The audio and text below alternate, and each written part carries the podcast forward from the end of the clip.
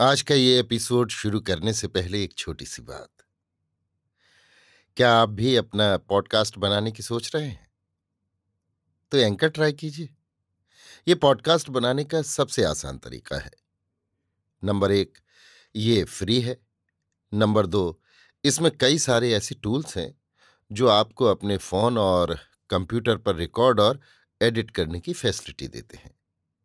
Number तीन आप अपने पॉडकास्ट को डिस्ट्रीब्यूट भी कर सकते हैं, जिससे इसे स्पॉटिफाई और दूसरे प्लेटफॉर्म पर सुना जा सके। तो डाउनलोड कीजिए फ्री एंकर ऐप या विज़िट कीजिए एंकर डॉट एफ़ पर अपना पॉडकास्ट स्टार्ट करने के लिए। ये तो थी एक छोटी सी जानकारी, और अब शुरू करते हैं एपिसोड का सिलसिला। तो आज के एपिसोड में। लीजिए सुनिए। आचार्य चतुर्सेन शास्त्री के लिखे उपन्यास, वयम रक्षा माह के, भाग 123 अस्त्रपाणी रावण को, मेरी यानी समीर गोस्वामी की आवाज़ में। ज्वालामुखी के लावे के समान ज्वलंत प्रवाह की भांति राक्षस सैन्य लंका सिंह द्वार से बाहर निकली। हज़ारों दुदुम्भियाँ गड़गड़ाती शंख श्रृंगी नाद करती, जयध्वनि से मेदनी को कंपाती हय दल के पदाघात से उड़ी धूल से सूर्यमंडल को अंधकारावृत्त करती हुई। प्रलय ज्वाला सी मृत्यु की कराल जिह्वासी राम ने असंयत होकर विभीषण से कहा, हे लंकेश्वर, ये प्रलय मेघ के समान प्रचंड राक्षस सेना आ रही है। पुत्रशोक दग्ध रावण, इस प्रचंड सेना में कौन सा है? इस वीर वाहिनी के नायक कौन कौन है? सो अनुग्रह करके मुझे बताओ। विभीषण ने कहा, राघव कटक के आगे आगे बाल रवि के समान जो तेजस्वी पुरुष स्वर्ण खचित पर्वत के समान दिग्गज हाथी पर आ रहा है, वो धीर वीर मातुली अकंपन है, जो लंका का प्रधानमंत्री है। इसके पीछे सिंह की ध्वजा वाले रथ पर आरूढ़, नील मेघ के समान अतिरथी महोदर है। स्वर्ण के साजों से सज्जित चपल अश्व पर जो योद्धा भारी शूल लेकर चल रहा है, वो वज्र है। उसके वाम पार्श्व पर काले अश्व पर सवार त्रिशूलधारी त्रिशरा है। मेघ के समान स्वरूप वाला विशाल हाथी पर धनुष बाण लिए कुंभ चल रहा है और उसके पीछे स्वर्ण रथ पर जो सहस्त्रों घंटियाँ बजाता आ रहा है, ये अपराजय निकुंभ महारथ है। उसके दाएँ भाग में अश्व पर सवार अग्नि के समान तेजस्वी पुरुष जो धनुष बाण लिए है, नरांतक है।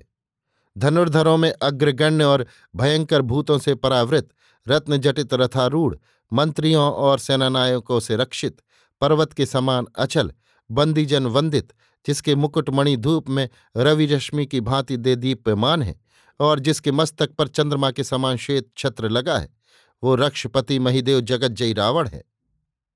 राम ने कहा राक्षसराज रावण का तेज तो अपरिसीम है। इसकी अंग सुषमा देवताओं से भी अधिक शोभायमान है और इसके पार्षद भी बड़े तेजस्वी प्रतीत होते हैं। कौन कहता है कि लंका वीरों से शून्य हो गई है?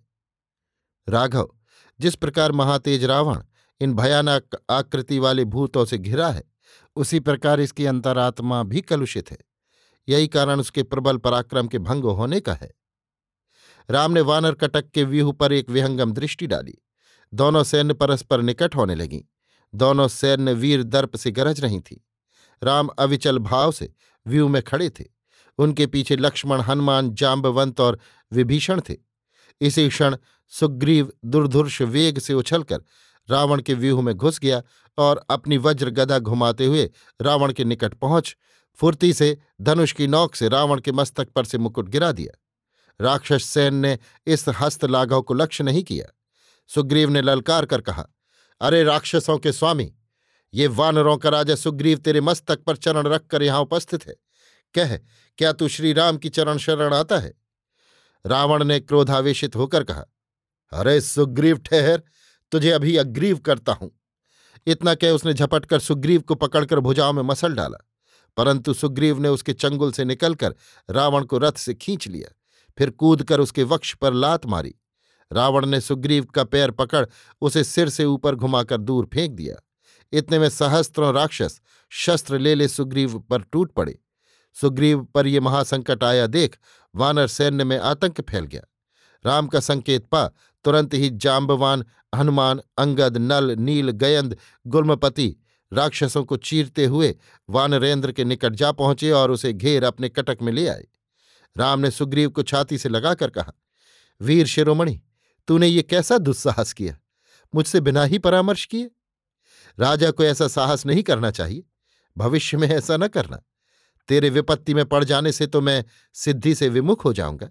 यद्यपि तेरा बल अप्रमेय है फिर भी तुझे प्राण संकट हो जाता तो तेरे अभाव में स्वयं मैं भी जीवित न रहता। सुग्रीव ने लज्जित होकर कहा, राघव, दुरात्मा रावण को सम्मुख देख मैं संयत न रह सका। इसी क्षण दोनों सेनाएँ आमने सामने आ गईं। राक्षस सैन्य ने पर्वत के समान अचल वानर सैन्य को देखा। वानरों ने काल मेघ के समान राक्षस सैन्य को देखा। दोनों सेनाओं के तुमुलनाद से पृथ्वी कांपने लगी। काल सर्प के समान बाण छूटने लगे। उन्होंने आकाश मंडल को छा लिया। दोनों ओर से भट खड्ग शैल शक्ति शूर ले लेकर एक दूसरे पर पिल पड़े। एक मुहूर्त के भीतर ही रणभूमि रक्त से भर गई। मित्र शत्रु का भेद भी न रहा। वीरों से वीर परस्पर गुथ कर लड़ने लगे। अंगद मृत्यु के समान वेग से गिरिश्रंग के समान विशाल गदा लेकर नरान तक पर पिल पड़ा। दोनों में घनघोर गदा युद्ध हुआ। अंत में गदा का करारा घाव खाकर रक्त वमन करता हुआ नरान तक भूमि पर गिर गया। नरान तक को मरते देख महोदर ने धनुष टंकार करते हुए अपना रथ आगे बढ़ाया। त्रिशरा भी शूल हाथ में ले उसके पार्श्व में चला। उसके साथ ही वज्र भी। इन तीनों महारथियों को आता देख हनुमान हुंकार करते आगे आए। महोदर ने मारुति को बाणों से ढांप लिया। परंतु मारुति ने हठपूर्वक आगे बढ़ गदा से उसके घोड़ों और सारथी को मार उसका सिर चूर्ण कर दिया। महोदर को रथ से गिरते देख क्रोध से फुपकारता हुआ त्रिशरा महाकाल के समान शूल ले हनुमान पर टूट पड़ा। मुहूर्त भर हनुमान और त्रिशरा में लोमहर्षक युद्ध हुआ। अंत में मारुति ने उसे अश्व से गिराकर उसका सिर चूर्ण कर दिया। तब कुंभकर्ण के दोनों पुत्र कुंभ और निकुंभ राक्षसों के गुलमों को साथ लेकर प्रचंड युद्ध करने लगे। वानरेंद्रों ने उच्च निनाद करते हुए इन राक्षस वीरों से तुमुल संग्राम किया। काल भैरव की भांति वे परस्पर एक दूसरे को मार मार कर भूमि पर ढेर करने लगे। वे ले ले दे दे की हुंकृति कर निर्दय वार करने लगे। कुंभ ने अमित विक्रम प्रकट किया। उसने अंगद को बाणों से बींध कर व्याकुल कर दिया। तब सुग्रीव ने कनक भूषण तीक्ष्ण बाणों की वर्षा करके उसके उदर को चीर डाला। वो घोर नाद करता हुआ भूमि पर गिरकर छटपटाने लगा। निकुंभ ने भाई को इस प्रकार गिरता देखा तो वो क्रोध से जलता हुआ भयंकर विशाल परिघ लेकर सुग्रीव पर टूट पड़ा। उस भीम परिघ की मार से सुग्रीव झूमकर धरती सूंघने लगा। तब बली मारुति भयंकर सिंहनाद कर अपनी गदा घुमाते निकुंभ पर झपटे। दोनों ने एक ही काल में एक दूसरे की छाती पर गदा का प्रहार किया। निकुंभ का वर्म फट गया और उसकी छाती से खून की धार बह चली। तब मारुति ने उसे पृथ्वी पर गिराकर पैरों से रौंद डाला। इस प्रकार निकुंभ को मरते देख अकंपन ने रथ आगे बढ़ाया। ऋक्षराज जाम्बवंत ने अकंपन से विकट समर किया। दोनों महारथियों के द्वंद्व को दोनों सैन्यों के भट्ट चकित होकर देखने लगे। सहसा ऋक्षराज ने अकंपन का सिर शिरस्त्राण सहित काट डाला। ये देख वानर गर्जना करने लगे। राम कटक में दुंदुभी बज उठी। इस हर्षनाद से अधीर रावण उदग्र हो सम्रांगण में आगे बढ़ा। अपने महारथियों का इस प्रकार विनाश होते देख रावण ने अमर्ष में भरकर सारथी से कहा, अरे, आज पुत्र इंद्रजित के हत हो जाने पर इंद्रलंका में आया है। तनिक देख तो वो किधर है? हमारा रथ वहाँ ले चल। सारथी ने वायुवेगी रथ आगे बढ़ाया। रावण मायास्त्रों को चलाता, इंद्र के व्यूह को छिन्न भिन्न करता हुआ देवेंद्र की ओर बढ़ता चला गया। हठात कुमार कार्तिकेय ने अग्निरथ में बैठकर रावण का मार्ग रोक लिया। कुमार को सम्मुख देख रावण रथ रोक, हाथ जोड़कर बोला, देव कुमार, ये दास तो भगवान रुद्र का किंकर है। देवाधिदेव ने मुझे रौद्र तेज से संपन्न किया है। आपको मैं कैसे वैरी दल के साथ देख रहा हूँ? नराधम राम पर आपका इतना अनुग्रह क्यों है? छली सौमित्र ने अधर्म पूर्वक मेरे पुत्र का निरस्त्र वध कर अपने हीन कुल को कलंकित किया है। आज मैं उसी कपटी योद्धा का वध करूँगा। कृपा कर राह छोड़ दीजिए। कुमार ने हंसकर कहा, रक्षपति, आज मैं देव कार्यरत हूँ। तू मुझे युद्ध करके आक्रांत कर। तब रावण ने हुंकार कर कुमार पर आग्नेयास्त्र छोड़ा। कुमार कार्तिक शरजाल में छिप गए। इंद्र ने पुकार कर कहा, हे शक्तिधर, रावण रौद्र तेज से परिपूर्ण है। देखो, मैं अभी उसका दर्प दलन करता हूँ। इतना कह देवेंद्र ने सहस्त्रों गंधर्वों को रावण पर आग्नेयास्त्र वर्षा करने की आज्ञा दी। रावण ने दुर्धुर्ष वेग से दिव्यास्त्र का निवारण कर ऐरावत के मस्तक पर तोमर का प्रहार करते हुए कहा, अरे निर्लज, तेरी ही कुटिलता से मेरे पुत्र का वध हुआ। अब तूने पुत्र के वध होने पर लंका में आने का साहस किया, पर आज तू मेरे हाथ से लक्ष्मण की रक्षा नहीं कर सकता। इतना कहकर क्रोध से अधीर हो अपना विकराल परशु ले रावण रथ से कूद पड़ा और उसने एरावत को परशु की मार से व्यथित कर दिया। ऐरावत भूमि पर गिर गया। तब इंद्र ने हाथी से कूद कर रावण पर वज्र का प्रहार किया। इसी समय मातली इंद्र का रथ ले आया। रावण भी रथ पर आरूढ़ हुआ। दोनों भयानक महास्त्रों को धनुष पर चढ़ाकर छोड़ने लगे। इसी क्षण रावण की दृष्टि दूर क्षेत्र में युद्धरथ सौमित्र लक्ष्मण पर पड़ी। वे कभी रथ पर चढ़कर और कभी रथ से उतरकर युद्ध कर रहे थे। लक्ष्मण को देखते ही रावण ने गर्जना की। उसने कहा, अरे पुरंदर, देवकुल कलंक, दास, आज मैं तुझसे अब और युद्ध नहीं करूँगा। आज उस कपटी पामर सौमित्र को मारूँगा। तो इस पृथ्वी पर एक दिन और निर्विघ्न जीवित रहे। वो भैरव नाद करता हुआ आगे बढ़ा। ये देख विडालाक्ष का वक्ष चीर मारुति हनुमान रावण के सम्मुखा गदा घुमाने लगे। रावण ने अनवरत बाण मारुति पर छोड़कर कहा, हट रे बरबर, मार्ग छोड़कर दूर हट। अरे पामर पर्दारारत लोभी, चोर, तनिक ठहर तो। हनुमान ने गदा घुमाकर रथ पर प्रहार किया। रथ चक्र भंग हो गया। इसी समय सुग्रीव भी उदग्र का वध कर वहाँ आ पहुँचे। रावण ने घृणा से हंसकर कहा, अरे तू अभी अपनी भ्रातृवधु तारा को फिर से विधवा करने इसी कुषण में मरने को यहाँ आ पहुँचा? ठहर, अथवा तुझे छोड़ता हूँ। हट, मार्ग छोड़ दे। अभी मैं उस पतित सौमित्र को मारूँगा। अरे अधर्मी, मैं अभी तुझे मारकर मित्र वधु का उद्धार करता हूँ। सुग्रीव ने वेग से शूल फेंका। साथ ही हनुमान ने गदा का वज्र प्रहार किया। रावण का रथ भंग हो गया, परंतु सारथी तुरंत दूसरा रथ ले आया। रथ पर चढ़कर रावण ने अनेक विध मंत्र सिद्ध बाणों से सुग्रीव और हनुमान को वेध डाला।